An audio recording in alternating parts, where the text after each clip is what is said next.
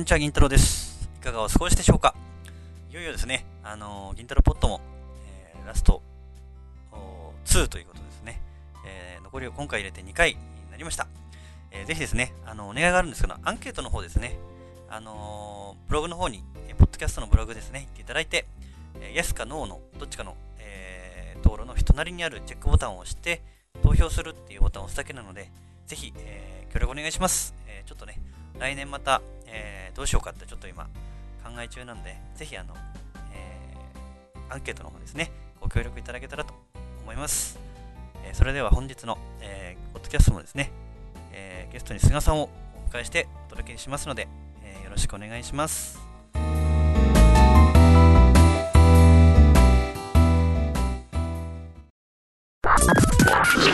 Podcasting program.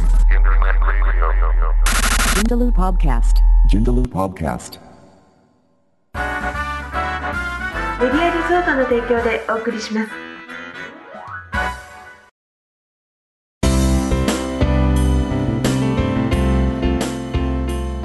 はい、えーゲストトークのコーナーです。えー今回のですね、ゲストはですね、前回ちょっとお話出てきたと思うんですけども、えーアイマンちゃんとの、えー代表取締役社長の、えー菅さんにお越しいただきました。菅さんどうぞよろしくお願いします。はい、よろしくお願いします。お願いします。はい、よろしくお願いしまおす。忙しいところ、いえ、とんでもないです。えはい。今日はちょいより、ちょい酔いぐらいですか？酔い具合は。ちょっとご飯食べて、まあゲーム買って、で、これ仕事終わったらやろうかな、みんなでみたいなところでああ、いいですね。フはいァイナルファンタジーでしたっけね。す。ファンタジーです。いいですよね。気になるなと。はい。菅さんと僕はあの初めてお会いしたのはあの2熱海年前のそうなんですよはい岡田塾で熱海セミナーでですね。あの頃も、まあゲームしましたね、一緒に。あの時も ウイニングイレブンやってましたよね、やってましたね。ええあれ本当に僕あの頃は本当にまはいだそんなほとんど実績がなくて、えあ本当にはい。人脈を作ろうっていうのは本当優先事項で、はい。菅さんが来るっていうんで熱海に申し込んだような感じなんですよ僕はありがとうございます。はい。それからですかねすごかったですね。あの時の銀太郎さんっていうのはいろんなところで幹事、セミナーの幹事されてて、あとりあえずほらあの人脈作ったりするのにとはい。顔、顔売る？顔売るっていうか名前覚えてもらうっていうのを最優先でやってたんで。ああ、した2008、8年ですかね。えっと、今2000 2007年ですよ。7年、あ、そっかそっ夏、か。夏ですもんね、確かに熱海行ったの。そうですね。そこですよね。ずいぶん経ちましたね、あれから。経ちましたね。まあ1年ちょっとなんですけど、ま あもうちょっと2年か。2年経とうとしてるのか。でもそのまあやっぱ2年っていう一般的には短い期間の中でも、えネットビジネスだとこういけるわけですもんね。えそうですよね。えだからそれを維持していくのは今度ね、大変だなっていうのにき最近気づいてますんで。確かに大変です。ええだからあの、ドンと1000万稼ぐよりも、そうそうそうそう。100万円をこう5年10年と稼いでる人のがすごいなと思います。ええやっぱりはい、最初ドンと行くとね、落ちるのも早いですからね。早いです。僕はさそれを 食い結構止めるか。散財しちゃったんで。菅さんもドンと行きましたもんね。いや、まあ、そう、あの時は、はい。ええ結構ね、あのー日地系の商材から売って、そこから独占企業に入ったんでしたっけ？そうですね。最初あの、ウェブタレントネットの商ああ、品、そっか。ええでそこで実績を作って、ビジネス系ですね。はい。ああ、すごかったですよね。あれ、また募集しないですか、独占企業ってのは。えっと、教材自体はもう完全に売り止めで、えで、あの、まあ、あの、アカデミーっていうえ、ああ、はいはい。を今やってますけど、あれも新しい会員さんをちょっと取るのは抑えつつ、あ、そうなんですか。えっと、もう完全に今は、その、いろんなサービスのプロデュースっていうんですか、ええああいうのに今度興味があったりとか、はいはいはい。あとは、そうですね、あの、今パソコンスクールのコンサルとか入ってるんですけど、そういうところに入って、いろいろこう案を出して形にしていくうんっていうのがすごい楽しくて、今はそっちにシフトが向かってますね。はい。それ面白そうですね。面白いですね、やっぱり。うん。結構、一回なんか、ある程度自分の中で、ちょっと満足しちゃうと、新しいことやりたくなっちゃいますよね。あの、やっぱり繰り返し、っていうのが、うん。僕に、僕はちょっと苦手なのかもしれないですね。ああ、それはね、わかりますね。僕もそうですもん。だ同じ、例えば情報ビジネスだとしても、えその、僕がコンサルに入って、その人ってみんな千差万別というか、十人十色というか、えええ人が違うおかげですごい新鮮に楽しくはやれてまあーす。そうですね。はい。うーん。結構、最近はあれですか、人と会う機会って増えたんですか？最近は、そうですね、年間顧問コンサルの方は定期的ですけど、あああ、はいはい。の、ああの、ウィンズスペース、あー IT ビジネスカレッジ、あウィンズ名前変わったんですけど、ウィンドウスペースじゃないんですね。はい。もうそこで今、いろいろ面談とかやりながら、えはい、どこで悩むのかなっていうのをえ聞きながらっていうか、まあ、総じて、こう、人生の先輩とか年上の方が多いんで、えそういう意味でも、こう、ビジネス以外の部分でも学びがあるというか、えうん。あ、そこはいいです。はい。はい毎週あれでした金曜日でしたっけ？よく行かれてる。確か。はい。本当はもうちょっと、なんてかなっちゃって。今、金曜日メインで行ってます。はい。ああ、そうなんですね。そうですね。あー機会があったらじゃあお邪魔させて もらおうかそうですよ。ぜひ、こう、動画でちょっと喋っていただいたりとか、なんか、そう、ね、なんかやるんでしたっけ？また。あれは違うか。あさんとあれ考えてるのか。あれもプロデュースで全面的にやるんで、ああ、そうなんですか。はい、ぜひ、まだなかったらゲスト、あれ、呼んでください。出ていただけたらと思います。またちょっはい。と、なんか、登場するとき被り物を考えようかと思ってるんで。ありがとうございます。はい。面白い、僕出るなら面白いことが好きなんで。あれは変わってましたね。銀太郎さんの回は変わってましたね。なんかちょっと違いましたよね。斬新でしたね、いろい結ろ。構ね、最近パソコン僕の友達が見て、こういうのやってるよって言って教えると、はい。えー、なんか揺れてたよとかってよく言われるんですけど、そうです、そうです。えー、まあ僕の話はちょっといい もういいんですけど。はい。菅さん、そうすると、あれですかね、少子金、えーっと、メインは、まあ、例えば今ネットビジネスを、まあ、題材にしてるんで、はいはいえーっと、やっぱり、情報企業についてお話した方がいいんですかね？まあ、情報企業、まあ、あの、独占市場を出した時から、えまあ、情報企業を通過点にした方が。いいですよっていう、まあ、それも理由がありまして、え多分、あの、まあ、アフィリエイトとかヤフーオークションとかそういうのもビジネスとしては成り立ちますけどえ、え情報ビジネスって全部を経験していくじゃないですか。えはいはい。ネタを探すとこから作るとこからもう売るところから全部経験するんで、えそれを身につけると、えっ、と、例えば僕が最初やってたところは、その治療院のコンサルとかそういうところですけえど、どのコンサルでもその集客っていう意味ではやることが根本的には同じなんで、はいはい。逆にライバルがいないところでどんどんどんどん大きくできるんですよね。えなんでやっぱり通過点にするっていう部分にみ、を持ってもらうように、えうんえっと、みんなにはアドバイスしてますね。ああ。なんかその、よく話聞くのは、やっぱり、まあ自分が最終的に行動できなきゃダメなんでしょうけど、まあそうその、まずネタがないっていう方多いじゃないですか。そうです、まあそういう方の多いかもしれないんですけど、圧倒的に。えそういう時っていうのは、その、どっから拾う、よくおすすめしたりするんですか？そういう、ー、あ先生を探す。する、探すネタっていうか。そうですね。あのー僕の場合は、例えばまず二つに分かれると思うんですけど、えその自分の興味のある分野で商品出すのか、ええそれともマーケティングしてこう、売れる要素が高いもので勝負するのかっていうとこ二つあるんですけど、ええ好きなことで起業するのはとりあえず僕はいつも後回しにしてもらってますね。多分楽しいからモチベーションが続いてう、ん。商品が作れるっていうメリットも多分あると思うんですけどでね。うんでも、そのモチベーションって絶対あの、売れることでモチベーションが上がるんで、あ、それもありますね。売れないと結局シュンとなっていなまあ、くなる そう。ですよね。まずはその、興味のない分野でもいいんで、売れるであろう商品をリリースして、えそこで利益が出て初めて、じゃあ好きな。ことでっていうのは進めてますね。ああ、その、何かその、やっぱり素人さんだと何が売れるか自体も多分わかんないと思うんですけど、なんかそういうやり方みたいのがあるんですか？マーケティングのいろいろ調べる方法っていうんですかね。まず、今最近やってることは、えっ、と、インフォトップランキングでやっぱ売れてるものって需要があるじゃないですか。はい。なのでそこにあえて被せるっていうのもありますね。うんえっ、と、例えば、例えばの例ですけど、バストアップの商材が以前売れてるものがあって、えでそこに被せるとしたら、それよりまあ、売れやすいレターにして、えはい。綺麗なレターにして、えっと、アフィリ報酬を高めに設定してあげるとか。そうすると PPC アフィリエーターさんを移行させることができる。うん。あの、PPC アフィリエーターさんきっとキーワードはもう固定ですよね。まあ大体似てますからね。そうですよね。ええだからそこをちょっと取って変わるっていう風に攻めることもありますし、うん。あとは、まあ、あの、Google とかでキーワード入れて、その関連キーワードは需要があるというか、ええ例えば、しつけって入れたら何のしつけが一番最初に出てくるのか、はいはいはい。というところもそうですし、うん、あとやっぱり僕はその悩みの掲示板はよく使いますけどね。あ、掲示板ですね。よく言いますもんね、調べるのにね。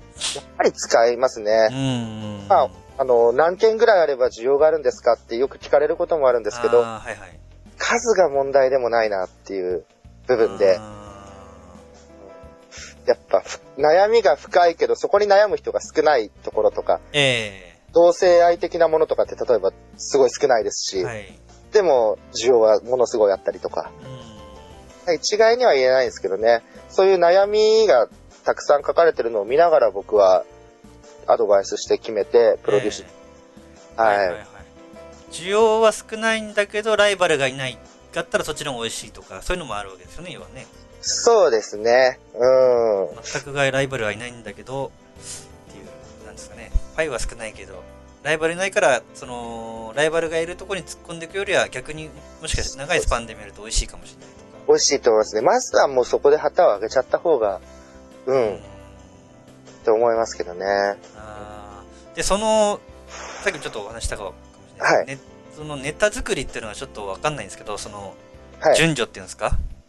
あやっぱ自分だと作れない。その、狙うところはじゃあ決まった。じゃあ次のところで、えー自分で書書く先生を探すのか、まあはい本とかいろいろ買い集めたのを、まあ、まとめるっつったら、あれ、いいまあどうかわかんないですけど。ーまあ、例えば、その本を買って、うん。本が1万ページあるとして、えそれがまとめられて100ページぐらいになってれば、ええまあ、すごい時間効率という意味では価値はあるかなとえうん。思ってるんで、だそういうまとめるのも僕はいいと思います。だけど、うん。そのまとめたものを1、4波とか、そういう価格で売るのはちょっと問題が起きてくるんじゃないかなと。ですよね。はいええはい。なので、まあ、うちの愛嬌がやってたことは、えっと、愛嬌アトピー商材を出あ、やしっててましたよねまずは、こう、自分でいろいろ勉強して、まとめてものを作って、うん。その作ったものを、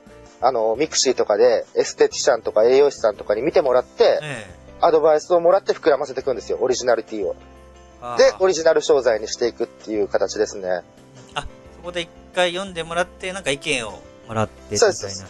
何もないとことより、なんかこう自分で曲がりなりにもまとめたものを見てもらって、え意見をもらう方が、意見ももらいやすくて、えうん。うん。そういう風に膨らませていくと、うん、オリジナルになっていくんじゃないかなと。はいはいはいはい。あ、はいそれはありますよね、確かにね。うん。えーいろんな方に要するに、なんか人数ができるだけ多いってことですかね、そうするとね。そうですね。いろんな方に声かけて、ええまあ大義名分を持ってると強いんですけど、ええ例えばその、悪徳アトピービジネスを、こう、なんか排除していきたい。はいはい。そういうのを愛嬌さんはやってましたね。ここすごいいいと思いましたうね。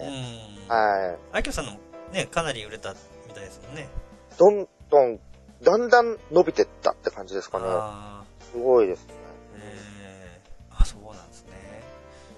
で、実際、その、なんて言ったかね、自分でレターとかってやっぱり作れない方もいると思うんですけど、はい。そのあたりのなんかアドバイスってあるんですか？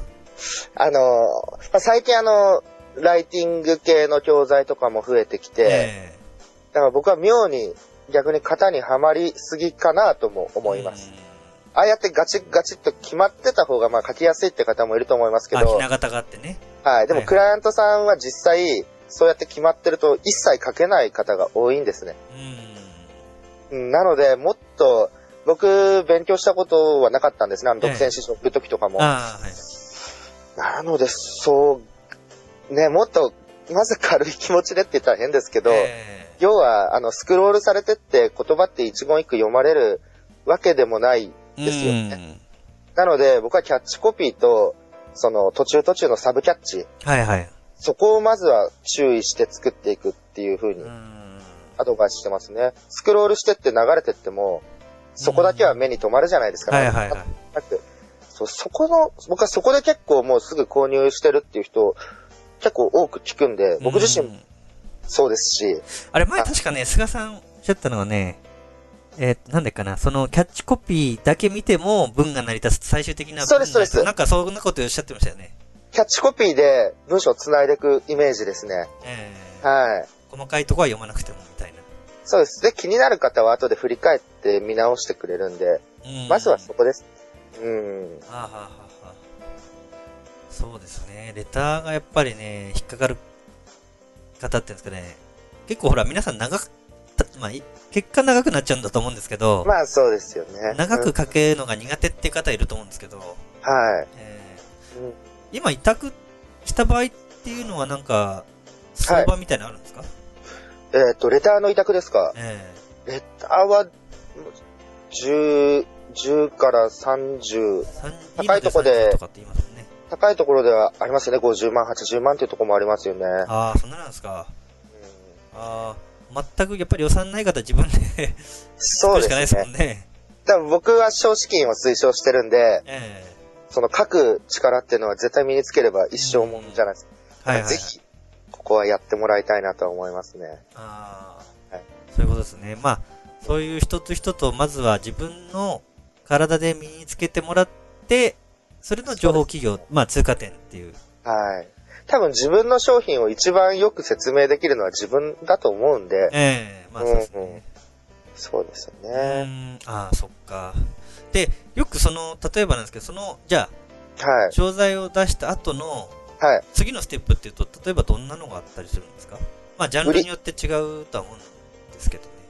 あー、日系の商品に関しては、えその売りたいキーワードで上位、上位に表示されてるサイトですか？そこに直接交渉とかですかね。えはいはいはいはい。あの、例えば僕が独占市場を出した場合は、えええっと、情報商材っていうキーワードが欲しかったんですよ。で、そこで1位だったのがインフォ侍さんで、そうですよね。で、はい、 mixi でやり取りしながら、えっと、サイドバーに1年間置いてもらったんですけど、そうすか。そうすると SEO いらないというええことですよね。はい。そうですよね。そうですね。あそういうことね。あとはまあ、ブログも立ち上げますけどね、アメブロとかでも結構、うん。引っ張ってこれるんで、えやったりとか、まあ、PPC アフィリエーターさんにお願いしていくってこともしてえますね。。うんはい。日系ってのはやっぱり、さっきの愛嬌さんじゃないですけど、じわじわ売れてきて人気が出るみたいな感じなんですかね。いや、でも PPC のアフィリエーターさんが多くついてれあばあ、、そっか。即日売れてきますよね。はああ、PPC のアフィリエーターさんね。い。はい。はいはいはい。最近そういえば、あの、ほら、結構 PPC が情報商材系厳しくなっちゃったって、ね、アドワーズがね、ね話が結構出てますけど、はい。菅さんの中でなんか、その辺の、なんですかね、次のイメージっていうか対策というか、ああ、僕は、やっぱり、例えば今、皆さん、多くの方が、え ASP にちょっと依存する形でビジネスをされてる方が多いと思うんですよ。で、やっぱそういう一つの媒体に依存っていうのは怖いことでもあるんで、うん、でね。何が起きるかっていうのもありますけど、えだから僕はなるべく自分の媒体力は作っていこうかなっていう部分はえあります。。そのためにまあ、こう SNS を作ったりとか、はいはい。まあ、こう、ウィンズをやりながら、こう、いろんな人と接点を持ったりとか、ええ売れるための動線というか、そういうのは、いいっぱい今のうちに、その独自で売る力じゃないですけど、はい蓄えるようには気をつけてるっていうか、意識してますね。はい。販売チャンネルが増やせるだろうっていうか、そそうの。下地というか、はい。うんあそれはでも大事ですね。大事ですもんね。そうですね、やっぱり。僕が言ってるリスク分散ってよく言ってるんですけど、それと似てますね。あそうですね、同じですね。うん。そうですか。い。菅さんにあと何聞けばいいか分かんなくなってきます。まあ、そうです。今、どのくらい話したんですかね。はい。えっとね、だいたい18分、30秒ぐらい。あですかああ。菅さんが今じゃあ僕から、今、はいあ、今やってると、一番今力入れてるのはそのパソコンのあれですか？そうですね。あとはまあ、法人さんとのお付き合いっていうのをどんどん増やしていって、え僕自身もこう常に勉強なんで、ええやっぱ知らないことだらけなんですよね。よねこう一歩外に出ると。うんはい。だからそういうところでは本当、まあ起業して、もう12月のちょっとで後で7年目になるんですけあ、どもう、そんなになりますか？もう、はい。あ、そっか、23でしたっけ、企業。そうです、そうです。ねえ本にも確か書いてありましたね。いまだに、えもう毎日がこう、勉強と検証の連続ですね。えあ研修はもう毎日のようにありますもんね。確かに。そうですえねえ。思いついてやってはみたいなね。うん。だからもう、興味あることはとりあえず、一通り何でもやってみようかなとは。今でも、っていうか昔からはいはいです。ね。だから、これといってっていうのは、でいくと今、その、コンサルのと、えー、ウィンズと、あとはその、アカデミーの会員さんもちょっと最近、新しく取ったんで、うんはいはい。そこですね。はい。菅さんがなんか目指してるものみたいなのあるんですか？なんかその先に見えるものっていうか、目指すものみたいになって、その今は、その通過点なのかとか、そういうなんかあるん一応やってみたいことっていうのは、まあ昔から言ってたことだったんですけど、え予備校ってあるじゃないですか。えはいはいはい。代々木ゼミナールみたいな。えああいうののビジネスはやってみたいですね。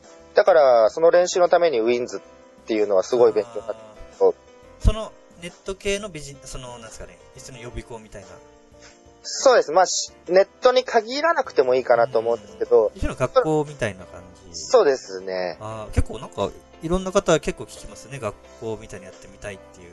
ああ、結構話聞きますね。何か。そうですね。ーあと、は、その、僕大学時代とかは、えほとんどこう、仲間で毎日遊んでるような感じだったんですえけど、えその環境っていうのがすごく好きで、えうん。で、まあ、うちの事務所に銀太郎さんも、まあ、来てくださったことありまああ、す。えまあ、なんかワイワイした合宿みたいな。えはいはいはい。で、あんな環境をこれから先もまあ維持していけたらなと。うーん。そういうのはありますね。理想の環境のためにちょっと頑張るっていうところはありますね。まあ、はいそうですよね。うん作るのは簡単で守るのが難しかったりしますもんね。そうですよね。ええまあ、それは、なんか、それが自分の居場所の一つじゃないけど、はい。そのために守るみたいな、そ。そんなノリもありますよね。ありますね。はい。そっか、そうですよね。ありがとうございます。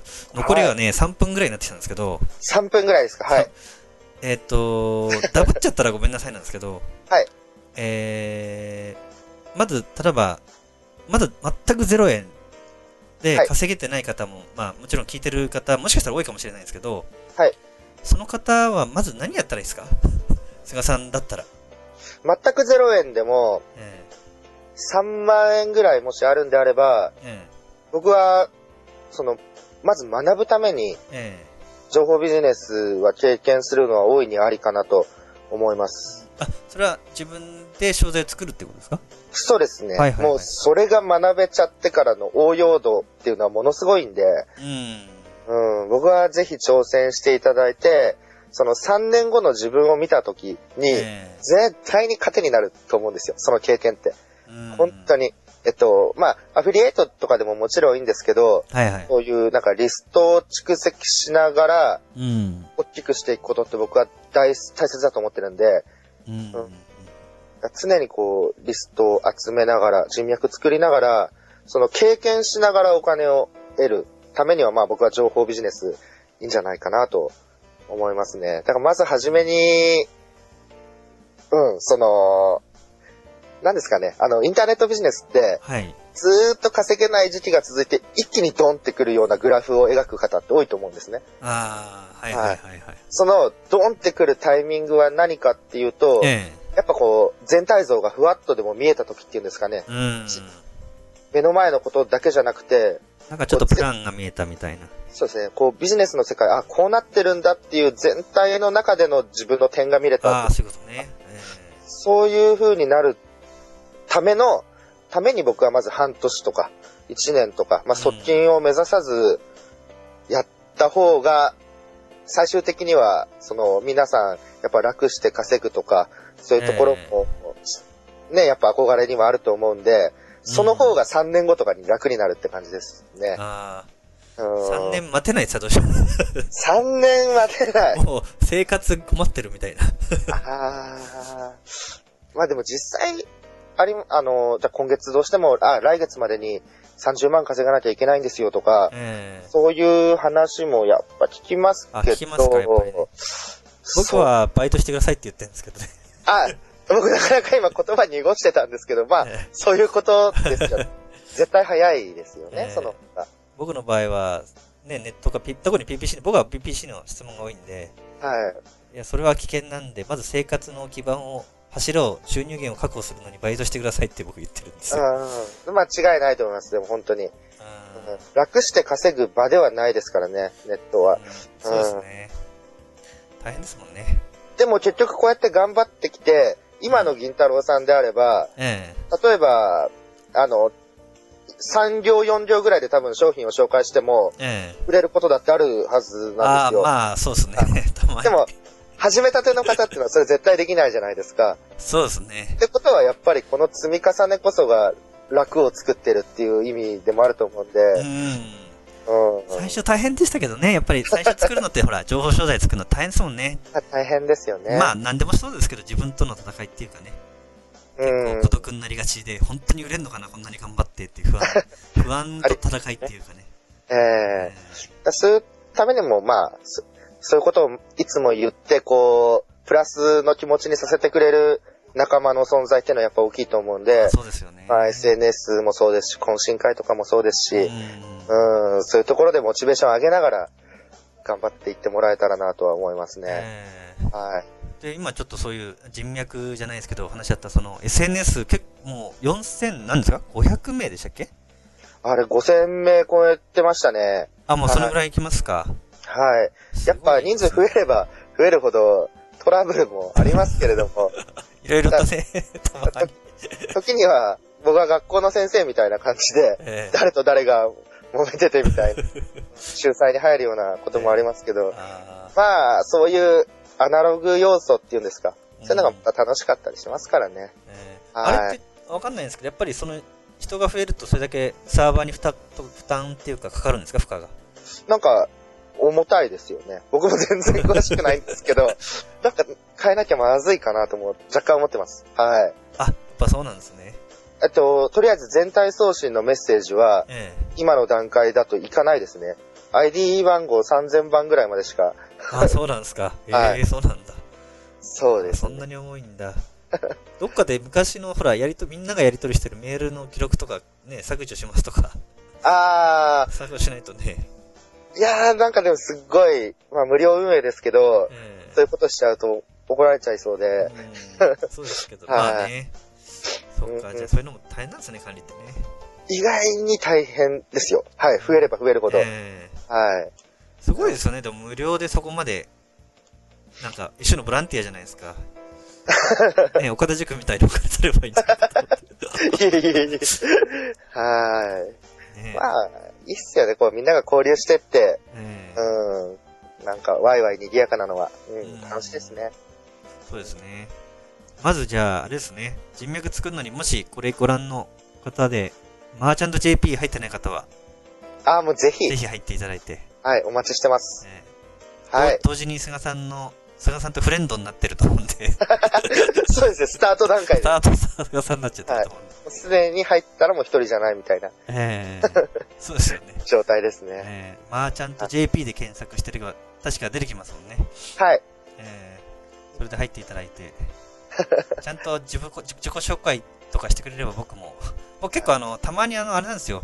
あの、なんか自分のことばっか言ってんって、なんかコピペしてんじゃないかっていうのが最近多くて、ああ、最近はさすがにね、もう拒否しちゃいますね。はい。やっぱそれもったいないですね。ええなんで僕のことを選んだのかっていうのは全然触れてないっていうんですか？はい、はい、はい。ええそういうのは申し訳ない最近は、うん。本当に。もう、じゃあまあ、断っちゃいますよね。その、積極的に動かないと SNS って、あんまりね、利用メリットがこう、半減した部分ありますけど、えその動き方でもやっぱり、一人一人をちょっと見て、ちゃんとメッセージを送んないと結局マイナスになっちゃうんで、うん、そこは気をつけてほしいですけどね。ええすごい人はやっぱりね、いますもんね、中にね。マジで、ねうんいっぱい。そうですよね。えーよくプロフィールとか見て、丁寧にね、ちょっとずつはい。お近づきになればね。はい。えーうん、うん。そうですね。はい。じゃあ、そんな感じで、あのー、大体時間来たので、あ、来ましたか。はい。誰かいませんか他に。せっかくなんで、誰か出せそうな人。なんかアピールアピールした人いないのかな今多分みんなあの、ゲームだと思います。あみんなはい。えー今は何ですか？ウイイレ、もうファイナルファンタジー始まっちゃったんですか？僕だけ今6畳のあの部屋にいるんですよ。あのそうなんですか？よはい。で、みんな、あの、二段そうですね二段ベッドがある。そう、そうです、そうです。あ、そうだったんだ。はい。そこで今喋ってました。あ、あの机じゃなかったです。事務所の机じゃないですね。あ、そうです、そうです。あはいそうなんだ。あ じゃあもう皆さんと一緒に、じゃあすいません、ファイナルファンタジーやっていただいて。ありがとうございます。はい。じゃあなんか最後にですね、はいあのーまあ、これを聞いてくださってる方になんか、一言メッセージなんかいただけるとありがたいんですけど、あー何でもいいですねあの、ターゲットはどなたでも結構です。はい。じゃあ、まあ、最近、本当すごく感じてることなんですけど、えっと、2年、ビジネスってまあ、諦めない限りは、たきっと芽が出るとか、その上だと、じゃあいつなんだっていうことになると思うんですけど、2年ぐらい、こう、ずっと地道に頑張ってる方って、何かしらこう、ボンと表に出てきてるというか、はいはい。と頭角を表してるというか、はい。僕はそれを最近すごく感じてですね、やっぱりやり続けることの大切さっていうのを逆にこう、クライアントさんから学んだりとかしてましたね。はい。なので、ぜひこう、続けることっていうのは、皆さん言ってますけど、やっぱ続けられないですもんね、みんなね。そう。挫折しちゃう方はね。はい。ね。もしかしたら続けてるだけでもいいのかもしれないというぐらい、ううんまず続けるっていうのが一番大事、大前提ですよね。ーん、ね諦めずに、そのために、こう、モチベーションはどういうとこから得られるものなのかっていう、うん多くは人脈だと思いますけど、うんそういうところで、こう、パワーをもらいながら、もう苦しいけど踏ん張ってってほしいですね。それがやっぱり少数派になるんで、うんもう結果出してる人出さない人って少数の人が結果出してるっていうこ形じゃないですか。はいはい、そうですね。その少数派になる鍵っていうのはそこなのかなと感じています。はい。うんそこら辺は僕も全くそう思いますね。本当に人脈から入ってったんで、僕は本当に最初から。そうですよね。えーはい。あーありがとうございます。はい、とんでもないです。えーじゃあ、今日は本当にお忙しいところありがとうございました。あ、はい、ありがとうございました。じゃあ、すいません、ありがとうございます。はい。はい。じゃあ、そういうことで、えーゲストトークのコーナーでした。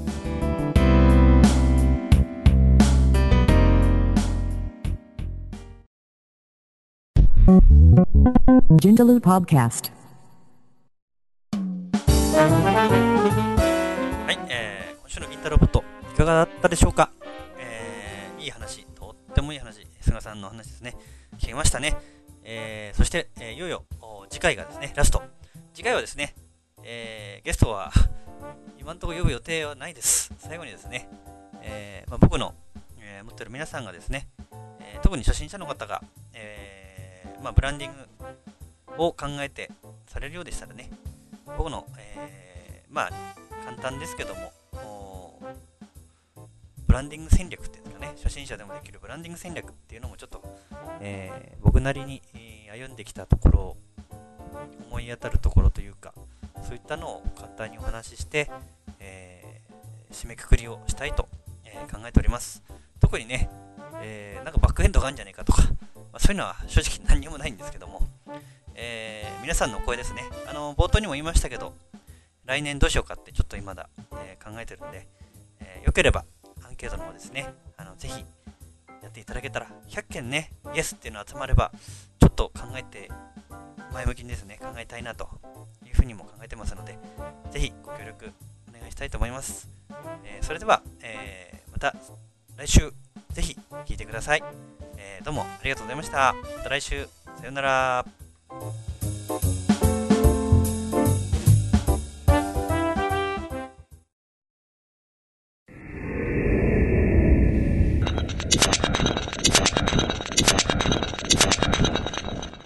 Jindalu Podcast. Jindalu Podcast. See you next time. Bye bye.